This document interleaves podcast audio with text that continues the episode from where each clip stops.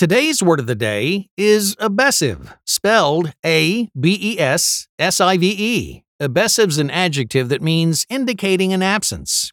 Our word of the day is derived from the Latin word abesse, which means missing. Abessive can be used to describe anything absent. Well, here's an example.